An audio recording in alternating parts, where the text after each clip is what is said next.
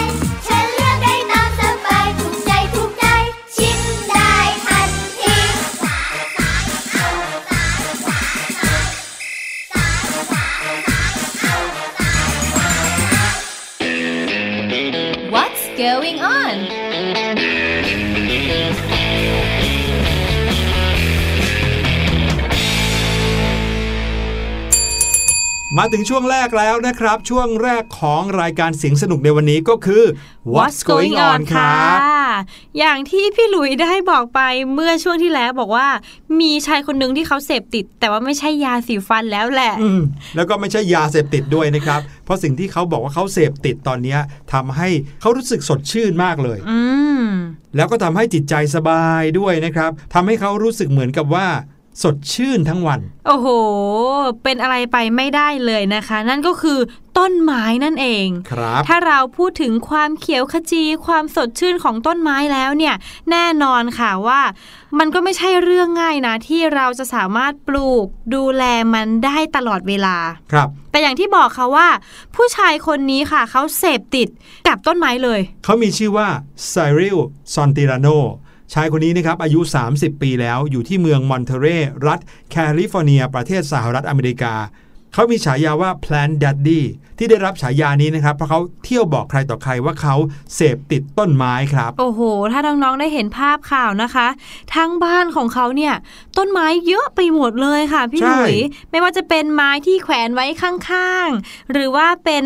ชั้นที่โอ้โหทุกชั้นเนี่ยต้นไม้เยอะไปหมดเลย แล้วก็หลากหลายสายพันธุ์มากเลยค่ะ ครับ ถามว่าทำไมเขาถึงเรียกมันว่าคือการเสพติดอืมนั่นก็เพราะว่าความหลงไหลของเขาเนี่ยใช้เวลาเกือบจะตลอด 24 ชั่วโมงอื้อหืออยู่กับต้นไม้เพลิดเพลินไปกับการได้ดูแล ได้นั่งชม ทั้งอยู่ในบ้านของเขาหรือว่ารอบๆบริเวณบ้านของเขาเอง ใช่แล้วค่ะ แล้วพืชที่อยู่ในบ้านของเขาเนี่ยนะครับต้นไม้ต่างๆ นานาชนิดเนี่ยมีหลายแบบมาก ไม่ว่าจะเป็นพืชเขตร้อน พืชใบนะครับต้นกระบองเพชร พืชอวบน้ำไม้เลื้อย หรืออีกสารพัดแบบเท่าที่เขาจะหาได้แล้วนะครับอืมรวมแล้วก็มีมากกว่า 200 สายพันธุ์ สุดยอดเยอะครับมากประมาณ 300 ต้นภายในบ้าน แล้วก็อีกกว่า 70 ต้นรอบๆบริเวณบ้านของเขาๆใช่ค่ะ เขาเนี่ยบอกว่าเงินสำหรับการซื้อต้นไม้ทั้งหมดเนี่ยอยู่ที่ประมาณ 5,000 ดอลลาร์ หรือว่า 154,000 บาท โอ้โหเยอะมากๆ เยอะรับมากๆเลยนะคะ ส่วนตัวเขาเนี่ยนะครับทำงานเป็นครีเอทีฟอิสระครับ คำว่าครีเอทีฟก็หมายถึงเป็นคนที่ทำงานด้านความคิดสร้างสรรค์ค่ะให้กับหน่วยงานต่างๆนะครับเขาก็บอกว่าเขานั้นทำงานร่วมกับคนที่หารายได้ผ่านอินสตาแกรมอืมก็ทำให้ปกติแล้วเขาไม่จำเป็นต้องออกไปไหนสักเท่าไหร่นักอืมก็เลยมีเวลาดูแลต้นไม้เหล่านี้ได้อย่างเต็มที่ ในเมื่อสามารถทำงานที่บ้านได้ ใช่ ก็ในบ้านน่ะมีแต่ของที่เรารักไปเลยซะดีกว่าหุยซึ่งของที่เรารักนั้นก็คือต้นไม้นั่นเองนะครับ ไม่ว่าจะเป็นการรดน้ำต้นไม้กำจัดศัตรูพืชค่ะศึกษาเกี่ยวกับวิธีการดูแลต้นไม้อยู่ตลอดเวลาอืมหรือแม้กระทั่งการถ่ายรูปอัพโซเชียลของเขาเนี่ยอืมนายไซริลคนนี้ก็บอกว่าทั้งหมดนั้นไม่ใช่เรื่องง่ายครับ แต่มันก็เป็นสิ่งที่เขานั้นขาดไม่ได้เลยจริง ๆ เพราะว่าต้นไม้ทำให้เขารู้สึกมีความสุขผ่อนคลายอยู่ตลอดเวลา ใช่ค่ะ แล้วถ้าถามว่าโอ้โห ต้นไม้อยู่กับเราเนี่ยเกือบตลอดเวลาเลย แล้วเวลาต้องออกไปเที่ยวอืมหรือว่าออกไปทำงานแบบนานนานๆหลายวันหรือว่าเกือบครับสัปดาห์เลยเนี่ยเขาทำยังไง แน่นอนค่ะว่าเขาเนี่ยก็กลัวว่าต้นไม้ที่บ้านเนี่ยจะไม่มีใครดูแลค่ะ เพราะว่าเขาอยู่คนเดียวกับแมวเขาก็เลยจำเป็นจริงๆที่ต้อง ขอเพื่อนที่มีความรู้เกี่ยวกับต้นไม้ด้วยนะ มาดูแลพวกมันก่อนอย่างน้อยก็พอโล่งใจไปบ้างครับเพราะว่าต้องให้น้ำให้ปุ๋ยเพราะไม่งั้นมันก็เหี่ยวไปได้เลยนะคะ ถ้าหนึ่งอาทิตย์น่ะใช่แล้วถ้าเป็นไปได้เขาก็มักจะไม่ออกไปอยู่ข้างนอกหลาย ๆ วันอืมไปเช้าเย็นกลับไปทำงานก็กลับมารีบมาดูแลต้นไม้ ประคบประหงมต้นไม้ทุกต้นเป็นอย่างดีเลย เรียกได้ว่าเขาเนี่ยดูแลพวกต้นไม้เนี่ยเหมือนลูกรักคนหนึ่งเลยนะคะ ครับผมแล้วเขาก็ชอบถ่ายรูปต้นไม้ไปอวดเพื่อนๆหรือว่าคนในครอบครัวของเขา เหมือนกับว่ามันเนี่ยเป็นลูกของเขาอย่างที่พี่แนนบอกอืมเขาก็เลยได้รับฉายาว่า plant daddy นี่เองโอ้นะโหครับมีลูกๆ เป็นต้นไม้เต็มไปหมดเลย อืมแล้วจะบอกว่าถ้าเกิดว่าใครนะครับได้เข้าไปใน i n s t a g r รมของเขาเนี่ย ก็จะได้เห็นภาพความรักต้นไม้ของเขาแบบ โอ้โห รูปต้นไม้อย่างนี้ เหมือนกับกำลังเลี้ยงหมาอยู่อย่างเงี้ยฮะหรือว่าถ่ายรูปคู่กับต้นไม้แบบเอามือไปกอดใบไม้กอดต้นไม้ เหมือนกับว่าเขาและต้นไม้นั้นเป็นเหมือนครอบครัวเดียวกันแบบนั้นเลยค่ะ บางทีเราก็รู้สึกว่าความรักแบบนี้ก็มีความแปลกๆนิดนึงนะอืมเพราะว่าเขามีความรักมีความชื่นชอบในสิ่งใดสิ่งหนึ่ง แล้วก็ให้หัวใจไปเต็มที่เลย ถึงแม้ว่าจะดูแปลกไปสักหน่อย แต่พี่หลุยส์ก็รู้สึกว่าถ้าเราทำมันด้วยความรักเนี่ยค่ะก็ต้องมีแต่สิ่งดีๆเกิดขึ้น ใช่จำได้ไหมเมื่อครั้งที่แล้วที่มีต้นไม้ไปนั่งฟังเพลงคลาสสิกอะอืมเรายังเคยได้คุยกันเลยนะครับว่าถ้า การทดลองของนักวิทยาศาสตร์เป็นความจริงเนี่ยแสดงว่าสิ่งนี้จะทำให้ต้นไม้เจริญเติบโตได้ดีค่ะเหมือนกันกับนายไซริลคนนี้เนี่ยนะครับเขาให้ความรักกับต้นไม้เนี่ยถ้าต้นไม้มีชีวิตจริง ๆ ที่จะรับรู้ความรู้สึกของเขาได้อืมต้นไม้ก็คงจะรู้สึกดีมากๆ ที่ได้รับการรักขนาดนี้ ดูแลประคบประหงมเช้าเย็น ให้น้ำใส่ปุ๋ยพรวนดิน แถมยังเอามากอด เอามาถ่ายรูปเอามาหอมแบบนี้ด้วย ไม่แน่พี่หลุยว่าคนนี้เขาอาจจะพูดคุยกับต้นไม้ใช่หรือว่าร้องเพลงกับต้นไม้แบบปกติเลเอยอเหมือนเป็นเจ้าหญิงดิสนีย์แบบนั้นเลยนะครับ ซึ่งก็ต้องบอกว่าไม่ว่าเขาจะรู้สึกกับต้นไม้มากขนาดไหนค่ะแต่เนี่ยเป็นสิ่งที่ดีนะครับ ที่ทำให้เรารู้ว่าความรักความชอบในสิ่งใดสิ่งหนึ่ง จะทำให้เรานั้นทำดีที่สุดกับสิ่งนั้น เหมือนกันถ้าเรารักคนในครอบครัวของเรา เราก็คงจะทำแต่สิ่งดีๆ ให้กับคนในครอบครัว ใช่ค่ะ เรารักกิจกรรมอะไรที่เราทำแล้วมีความสุขสร้างสรรค์เราก็คงจะทุ่มเทเวลาให้สิ่งนั้นอืมนายไซริลคนนี้ก็เป็นอีกหนึ่งตัวอย่างที่น่าสนใจมากๆเลยครับ ใช่แล้วล่ะค่ะ แต่ว่าการเสพติดค่ะไม่ได้มีแค่เพียงต้นไม้เท่านั้นอืมรอบนี้ค่ะจะพามาเสพติดอีกอย่างหนึ่งก็คือเกมนั่นเอง เสพติดเกมอืมเราก็เห็นทั่วไปนี่ครับเด็กวัยรุ่นเด็ก ๆ เล็ก ๆ เนี่ยใครที่ฟังเสียงสนุกอยู่ก็คงจะเป็นคนที่ชอบเล่นเกม บางคนถึงขั้นเสพติดเกมต้องเล่นทั้งวัน เป็นเรื่องที่เราเห็นได้ทั่วไปนะครับพี่แนนแต่ว่าเรื่องนี้ที่มันแปลกคือมันไม่ใช่น้องๆนะสิคะพี่หลุยอ้าวหรือว่าไม่ใช่รุ่นรุ่นๆเรา แต่ว่าเป็นคุณปู่ท่านหนึ่งค่ะ คุณปู่ติดเกมเหรอคใช่รับแล้วเขาติดเกมโอ้โห ต้องเรียกว่าเหมือน สามารถจดลงกินเนสบุ๊กเลยก็ได้ครับแต่ว่าติดเกมเนี้ยเกมนี้มีชื่อว่าโปเกมอนโกค่ะ อ๋อ พี่หลุยเนี่ยเห็นผู้ใหญ่นะ ไปเดินเล่นตามสวนลุมมาเยอะแยะเลยเกมโปเกมอนโกที่จะต้องจับเจ้าตัวโปเกมอนได้ใช่ไหมใช่ค่ะ แล้วก็มาสู้กันเพื่อแย่ง center นะ ถ้าพี่แนนจำไม่ผิดครับ เกมเนี้ยดังในประมาณ 4 ปีที่แล้ว ในไทยครับก็ดังมากๆเลยนะคะ แล้วก็ดังไปหลายประเทศทั่วโลกครับ ใช่แล้วค่ะ ถึงแม้ว่าเกมเนี้ยมันอาจจะลดกระแสมาประมาณหนึ่งแล้ว ใช่ มีผู้ชายคนหนึ่งค่ะ คุณปู่ชื่อเฉินซานหยวนค่ะ เป็นคุณปู่ชาวไต้หวันตอนนี้มีอายุ 70 ปีแล้ว 70 ปี อืมโอ้โหคุณปู่ท่านนี้นะคะ ต้องเรียกได้ว่าอุทิศตัวให้กับการเล่นโปเกมอนโกเลยก็ว่าได้ โอ้โห เอางั้นเลยนะคุณปู่นะ คือเกมโปเกมอนโกเนี่ย คนจะต้องถือโทรศัพท์มือถือไว้ต่อหน้าตลอดเวลาค่ะแล้วก็สอดสายสายตาไปตามแผนที่ ทั้งแผนที่ที่อยู่ในเกม แล้วก็ตามถนนหนทางจริง ๆ ที่ใช่อยู่ต่อหน้าเรา แล้วก็ดูว่าตรงไหนที่มีตัวโปเกมอนซ่อนอยู่อืมดังนั้นเนี่ย คนที่เล่นเกมนี้จะต้องเล่นด้วยการมองโทรศัพท์ตลอดเวลา ใช่ค่ะ ทีนี้นะครับ ถ้าเล่นมากกว่าหนึ่งเครื่องก็ต้องมองมากกว่าหนึ่งเครื่อง ดังนั้นเนี่ย เขาก็จะสามารถหาตัวโปเกมอนได้มากขึ้น ค่ะ แต่คุณปู่คนเนี้ยเคยขี่จักรยาน โดยสร้างแท่นวางโทรศัพท์มือถือ ไว้ตรงแฮนด์จักรยานเนี่ย ค่ะ ที่สามารถวางโทรศัพท์มือถือไว้ได้ถึง 10 เครื่อง อืม ตอนนั้นก็ทำเอาคนฮือฮากันไปเพียบแล้วนะครับ ใช่แล้วค่ะ คุณปู่เนี่ยเขาก็เพิ่มจำนวนเครื่อง ขึ้นเรื่อยๆ เลยพี่หลุยครับตอนแรกเป็น 6 มั้งถ้าพี่แดนจำไม่ผิด แล้วก็มาเป็น 10 แล้วก็มาเป็น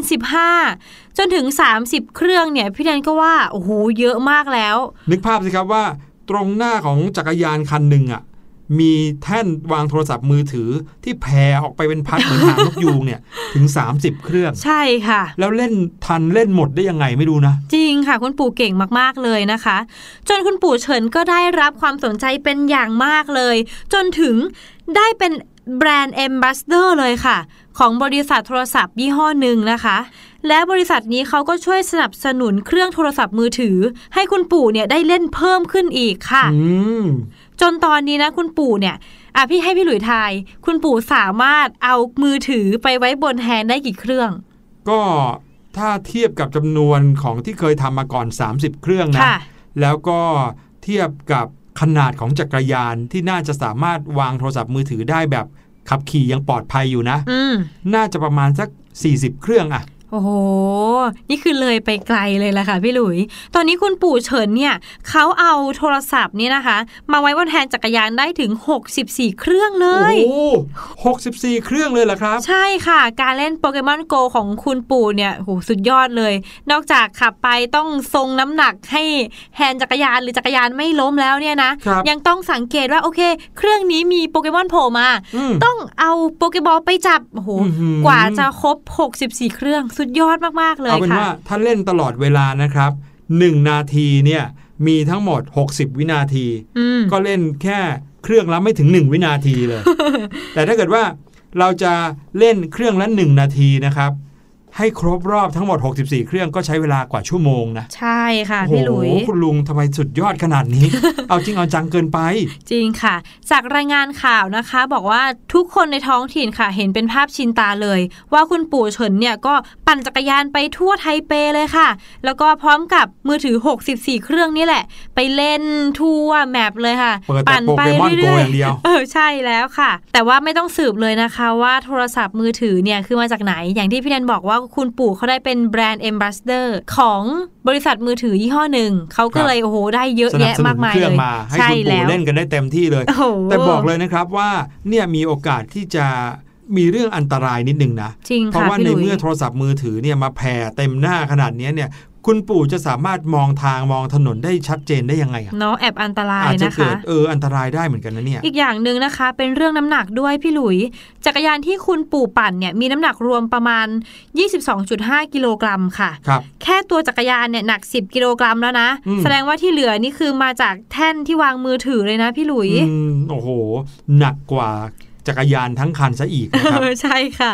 หลายคนค่ะเขาก็พยายามแนะนำให้คุณปู่เนี่ย เปลี่ยนไปใช้จักรยานสามล้อแทนดีไหมอืมเพราะว่ามันจะได้ช่วยในเรื่องการทรงตัว หรือไม่ก็อยากให้คุณปู่เนี่ย เปลี่ยนไปใช้วิธีอื่นแทนการปั่นจักรยานเลยครับ แต่ว่าค่ะคุณปู่เนี่ยดูเหมือนว่าแกจะมีความสุขที่ได้ปั่นจักรยานกินลมชมวิว พร้อมกับการเล่นโปเกมอนโกไปด้วยค่ะอืมนี่ก็พี่แนนอยากจะนับถือในความมุ่งมั่น แล้วก็ชื่นชอบแบบเป้าหมายชัดเจนของคุณปู่มากๆเลยค่ะอืมก็หวังว่านะครับแกจะไม่ได้รับอุบัติเหตุอืมจากสิ่งที่แกทำอยู่ตอนนี้เนาะ เป็นอีกหนึ่งความชอบของคนนะครับ ที่ค่ะบางทีเราอาจจะยังไม่เข้าใจเหตุผล แล้วก็ยังห้ามกันไม่ได้นะครับ แต่ถ้าเกิดว่าเป็นเราเนี่ยเราก็คงจะต้องพิจารณาดีๆใช่ว่าทำไปแล้วจะเกิดความเสียหายความเดือดร้อนอะไรกับใครหรือเปล่านะครับ ขอบคุณข่าวดีๆ จาก Odyssey Central นะครับ เป็นเว็บไซต์ข่าวของประเทศจีนด้วยนะครับ ยังมีอีกหนึ่งข่าวครับ เป็นเรื่องราวของการเดินทางเหมือนกันอืมเมื่อกี้นี้คุณปู่เดินทางไปไหนมาไหนด้วยจักรยานใช่ไหมค่ะคราวนี้เป็นการเดินทางข้ามประเทศครับ ซึ่งแน่นอนเมื่อพูดถึงพาหนะที่ใช้เดินทางข้ามประเทศเนี่ยก็คนก็จะต้องนึกถึงเครื่องบิน ใช่แล้วสิพี่หลุยอ่าแล้วที่นั่งบนเครื่องบินเนี่ยหน้าตาเป็นยังไงพี่แนนลองอธิบายให้น้องๆฟังได้ไหมฮะเอาเป็นชั้นประหยัดก่อนดีกว่าไหมคะพี่หลุยครับก็น่าจะคล้ายๆกับเบาะในรถยนต์ครับแต่ว่าจะ เอนได้ไม่เยอะ หรือเอนได้แค่นิดเดียวครับหรือผมว่าบางจุดในเครื่องบินก็จะเอนไม่ได้เลยค่ะ แล้วก็ระยะห่างระหว่างอีกตัวหนึ่งมาตัวของเราเนี่ยก็คือตรงข้างหน้าขาเราก็จะไม่กว้างมากค่ะพี่หลุย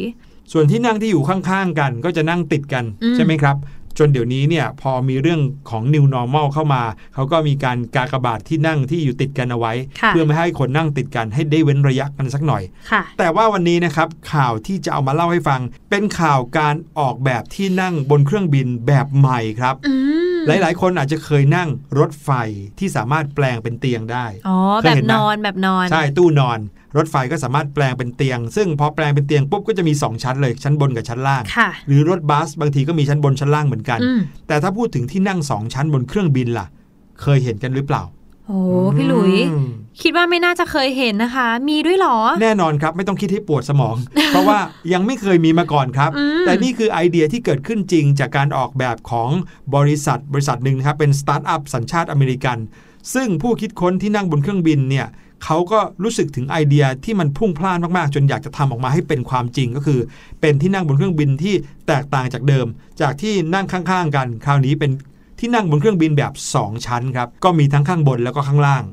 ประธานผู้บริหารของบริษัทนี้นะครับเขาก็เกิดไอเดียจากประสบการณ์ที่ได้ไปใช้บริการของสายการบินที่คนส่วนใหญ่บอกกันว่าดีที่สุด เดินทางจากนิวยอร์กไปสิงคโปร์ซึ่งก็เป็นระยะที่ไกลมากจริงๆนะครับ ระยะเวลานานถึง 19 ชั่วโมงในการบินแบบนั้น เกือบวันหนึ่งเลยอืมคนคนนี้เขาก็บอกว่า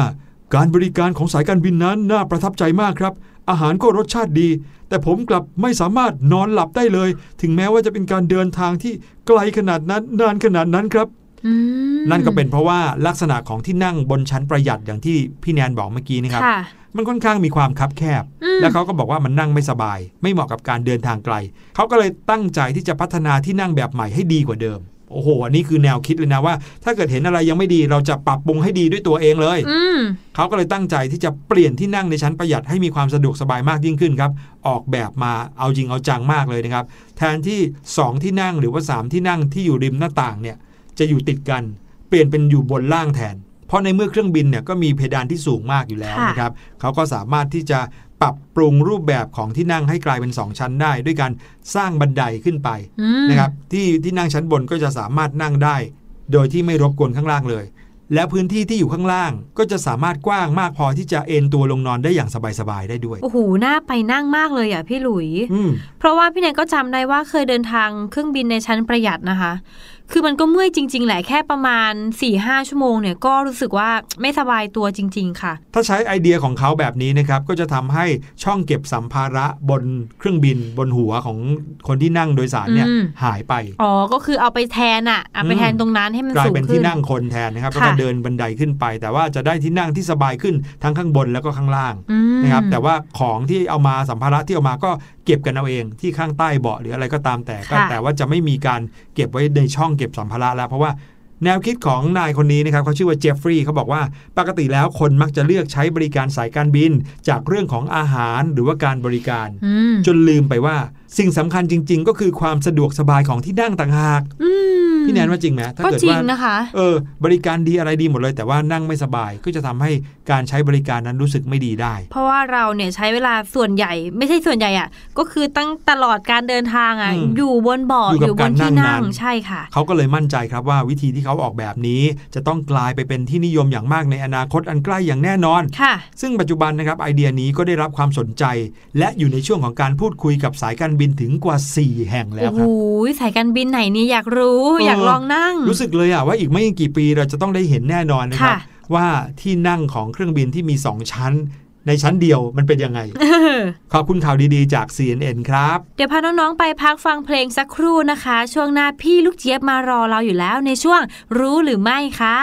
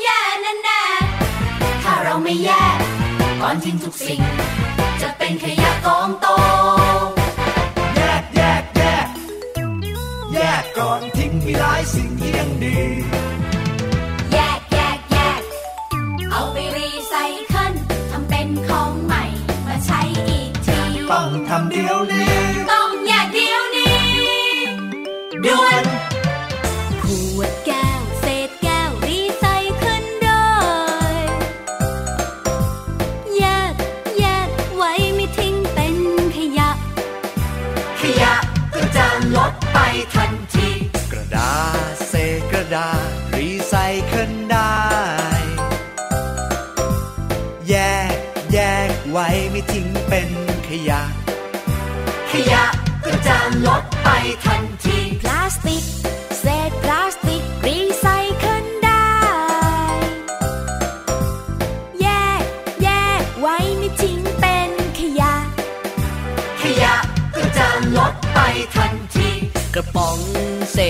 ะรีไซเคิลได้ แยก แยกไว้ไม่ทิ้งเป็นขยะ ขยะก็จะลดไปทันที แก้วนี่แยกแก้ว กระดาษนี่แยกกระดาษ พลาสติกนะแยกพลาสติก โลหะนะแยกโลหะ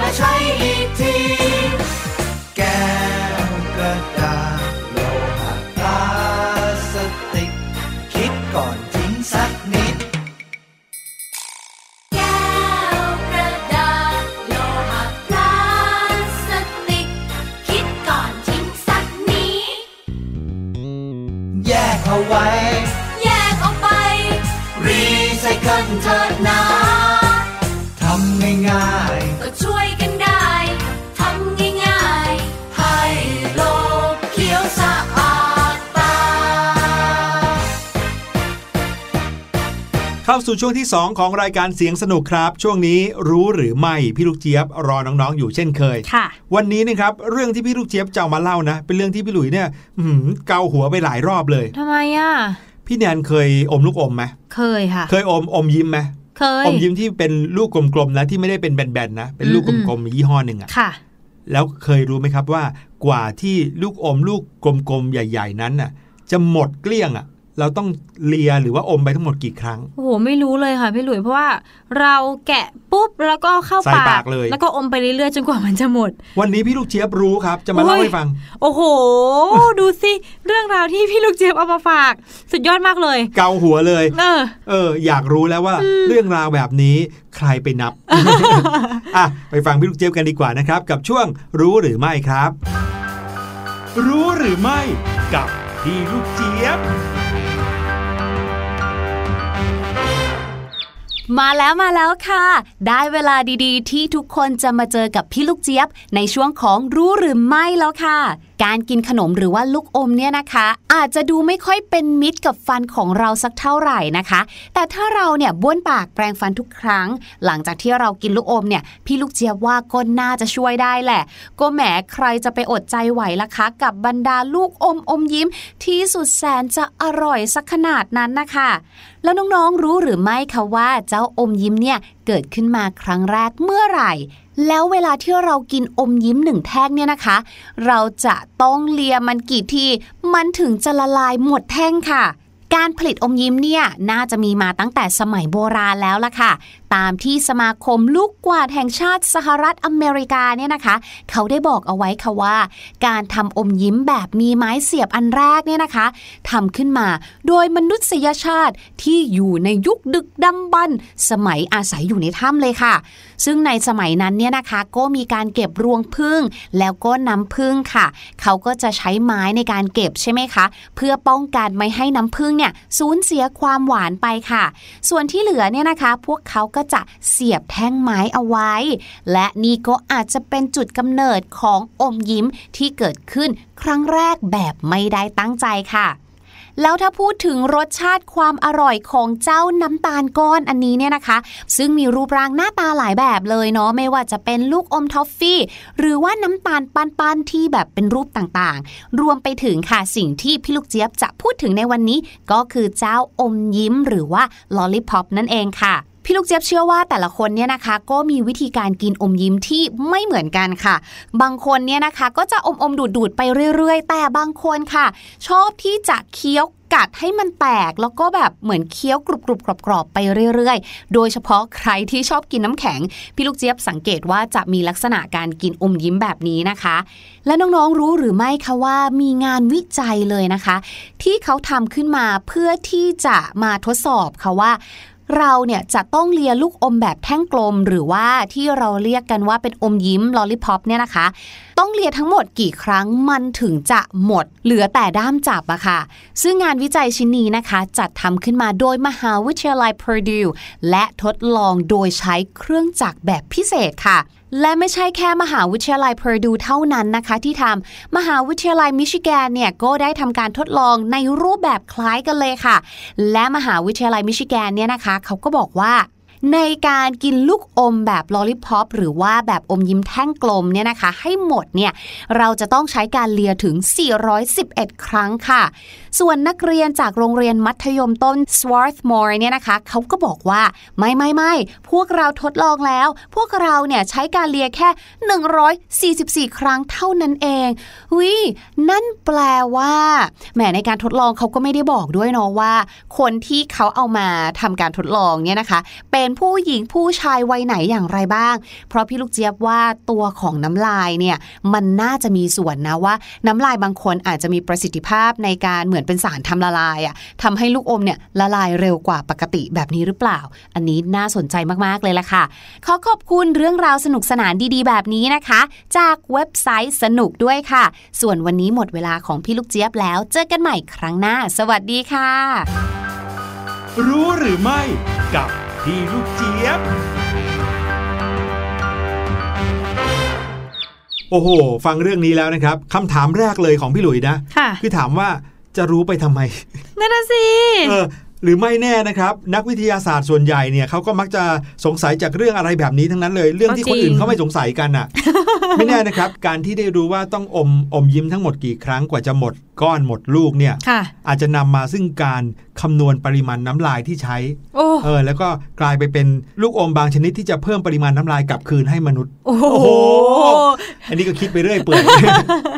อะขอบคุณพี่ลูกเจี๊ยบมากๆเลยนะครับ กับเรื่องราวสนุกสนุกแล้วก็มีประโยชน์ที่เอามาฝากกันในวันนี้ครับค่ะ ช่วงหน้าค่ะ ห้องเรียนสายชิลนะคะ วันนี้จะพาน้องๆนะ ไปอร่อยกัน นี่กับขนมไทยค่ะ ตอนนี้เราไปพักฟังเพลงเพราะๆสักครู่ค่ะ thank you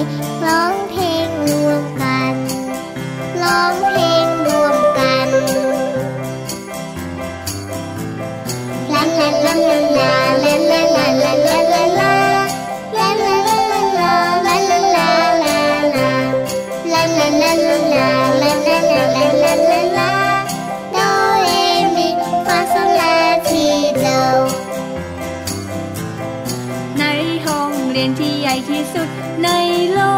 ก ครูต้นไม้ผมดกสอนให้วาดเขียน ครูดอกไม้แสนสวยสอนให้ภาพเพียน ครูสายรุ้งพานักเรียนประบายสีทองฟ้า ในห้องเรียนที่ใหญ่ที่สุดในโลก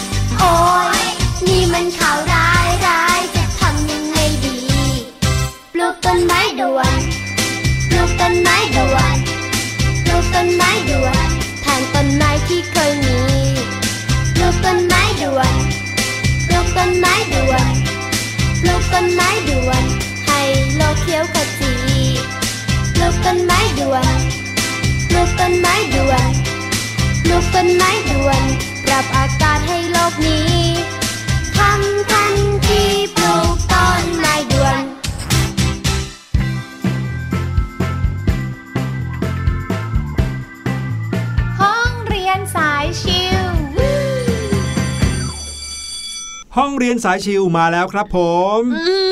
ในห้องเรียนชั้นป .6 ของหลาย ๆ คน เดี๋ยวเดี๋ยวเดี๋ยวสิหิวพี่แนนอะจะรีบหิวไปไหนล่ะครับ ก็ตอนเนี้ยนะคะ พี่แนนเห็นรูปขนมเต็มไปหมดเลยอะอืมพี่หลุยส์กำลังจะมาเล่าอยู่พอดีเลยนะครับ กับเรื่องราวของขนมไทยอืมเมื่อกี้นี้เราพูดถึงลูกอมใช่ไหมในช่วงของพี่ใช่ลูกเจี๊ยบ แต่ว่าขนมไทยเราก็มีเสน่ห์ไม่แพ้กันครับ แล้วก็ในห้องเรียนของชั้นป .6 ตอนนี้เขาก็เรียนรู้เรื่องขนมไทยกันอยู่ด้วย อืม ขนมไทยเนี่ยนะครับถ้าเกิดว่าให้พี่แนนให้น้องๆพูดชื่อขนมไทยมาเนี่ยจะพูดได้กี่ชื่อ โอ้โห เอาเออพี่แนนขอขึ้นต้นด้วยคำว่าทอง ครับ ได้เยอะแยะเลยนะเทียบเลยใช่ไหม ทองหยิบทองหยอด เอ้ยฝอยทองมันไม่ขึ้นต้นด้วยทองนี่เออทองม้วนโอ้โห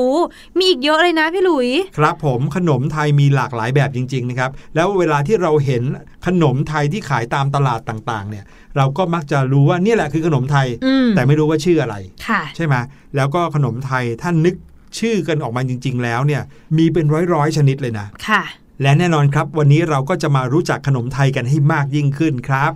ขนมไทยนั้นมีเอกลักษณ์ทางด้านวัฒนธรรมประจำชาติไทยนะฮะก็คือมีความละเอียดอ่อนประณีตอืใช่ไหมไม่ใช่เป็นใช่ขนมที่ผลิตในโรงงานอุตสาหกรรมใส่ถุงแพ็คมาไม่ใช่อย่างนั้นนะใช่ค่ะทุกอย่างต้องทำไปทีละชิ้นทำแล้วบางอันมีการแกะสลักมีการอะไรมีด้ควยวามสวยงามมาก ๆ เลย ใช่แล้วก็มีขั้นตอนในการทำในการผลิตโอ้โห นานมากบางอย่างค่ะประณีตตั้งแต่การเลือกสรรวัตถุดิบ วิธีการทำ รสชาติก็อร่อยหอมหวาน แถมสีสันก็สวยงามอีกด้วยนะครับอืมแถมยังไม่ใช่สีที่เป็นพิษต่อร่างกายด้วย กรรมวิธีในการที่จะใช้ทำขนมไทยก็ประณีตบรรจงจริง ๆ เลยนะครับ ในสมัยโบราณเนี่ย คนไทยจะทำขนม เฉพาะโอกาสสำคัญสำคัญเท่านั้นนะฮะค่ะไม่ใช่ว่าทำกินทำขายกันทุกวันไม่ใช่ จะทำกันเฉพาะในงานบุญ งานแต่งอืมนะครับหรือว่าเทศกาลสำคัญสำคัญ หรือว่าเอาไว้ต้อนรับแขกสำคัญสำคัญแขกบ้านแขกเมืองค่ะเพราะขนมบางชนิดเนี่ยจำเป็นต้องใช้กำลังคนในการทำอาศัยเวลาในการทำนานพอสมควร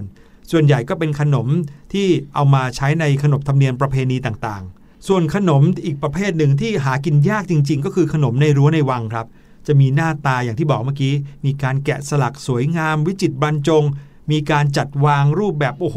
เห็นแล้วเนี่ยสวยจนไม่กล้ากินโอ้จริงค่ะ พี่อืมหลุย แต่จริง ๆ แล้วค่ะ พี่หลุยขนมพวกทองทองๆที่พี่แนนพูดไปเมื่อกี้ไม่ใช่ขนมไทยแบบแท้แท้ๆใช่ไหมใช่ค่ะ เพราะว่าขนมไทยดั้งเดิมนะคะ จะมีส่วนผสมแค่แป้ง น้ำตาลแล้วก็กะทิเท่านั้นเองค่ะครับส่วนขนมที่พี่แนนได้บอกไปเนี่ยมีไข่เป็นส่วนประกอบด้วยค่ะ อย่างเช่นทองหยิบทองหยอด เม็ดขนุน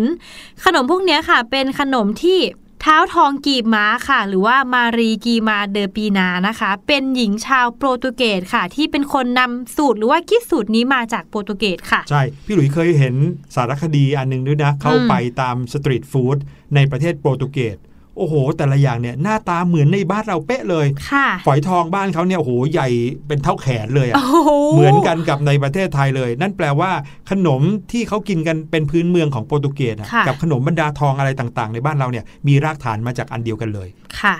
แต่ขนมไทยแท้ๆเลยนะฮะมีแค่น้ำตาล กะทิแป้งใช่อย่างเช่น ขนมกล้วย ขนมมันมอะไรแบบนี้เนี่ยครับเป็นสิ่งที่คนไทยทำกันง่าย ๆ มาตั้งแต่ในยุคโบราณแล้ว นอกจากนั้นนะครับขนมไทยเนี่ยยังแบ่งเป็นภาคภาคด้วยนะอืมขนมไทยของภาคเหนือ ขนมไทยของภาคใต้ ขนมไทยของภาคกลาง ภาคอีสาน แตกต่างกันมากมายเลย ส่วนใหญ่ก็จะใช้วัตถุดิบก็คล้าย ๆ กันนะคะพี่หลุยอย่าคงรับเช่น ข้าว